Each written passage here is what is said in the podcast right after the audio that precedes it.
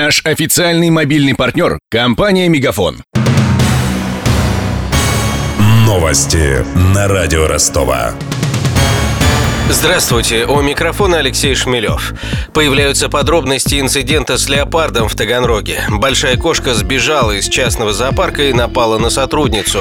Женщина-зоотехник забыла закрыть вольер. Когда она вернулась, чтобы накормить животное, леопард напал на нее. Хищника застрелил вызванный наряд полиции, рассказала радио Ростова Оксана Ригерт, замдиректора Таганрогского центрального парка. Там находится питомник с хищниками. Животное смогло выйти из вольера и то ли играть играючись накинуться на зоотехника, на женщину. Сотрудник парка услышал ее крик, он бросил животное камнем. Потом женщина смогла уползти. Она находилась абсолютно в сознании, ее скорая тут же приехала, обработали раны и увезли. Были эвакуированы все э, жители города, которые гуляли в парке. Были вызваны все службы, были даны указания, что животное нужно аннулировать. Его ликвидировали. Связаться с владельцем питомника нам пока не удалось. Известно, что помимо леопарда он содержит из десяток диких животных, в том числе медведя.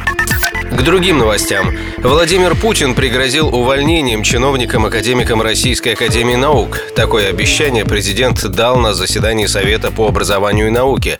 Путин напомнил, что просил госслужащих не принимать участие в выборах новых членов Академии. Однако многие чиновники не послушались и были приняты в Академию. В прежние времена у нас много представителей различных уровней власти принимали участие в выборах в Академию наук. Я обратился с просьбой к своим своим коллегам воздержаться от участия в выборах новых членов Государственных Академий Наук. Люди, которые замещают должности в органах государственной власти, должны быть как минимум заняты по службе серьезным образом. И заниматься научными исследованиями могут только в свободное время. Тем не менее, некоторые коллеги наши приняли участие и были избраны. У меня вопрос к представителям Академии наук. Зачем вы это сделали?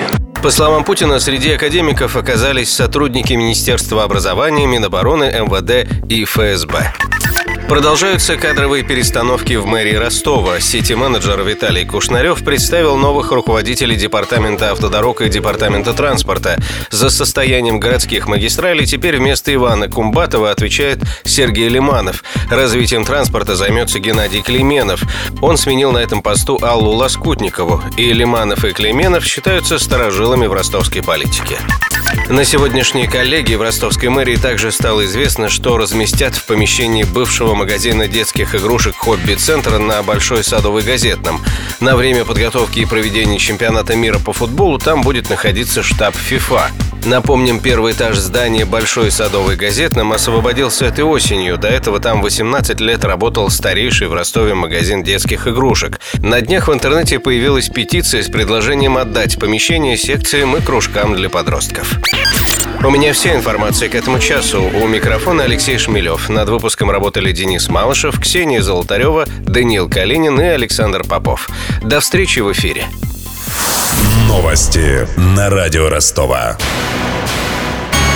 Наш официальный мобильный партнер – компания «Мегафон».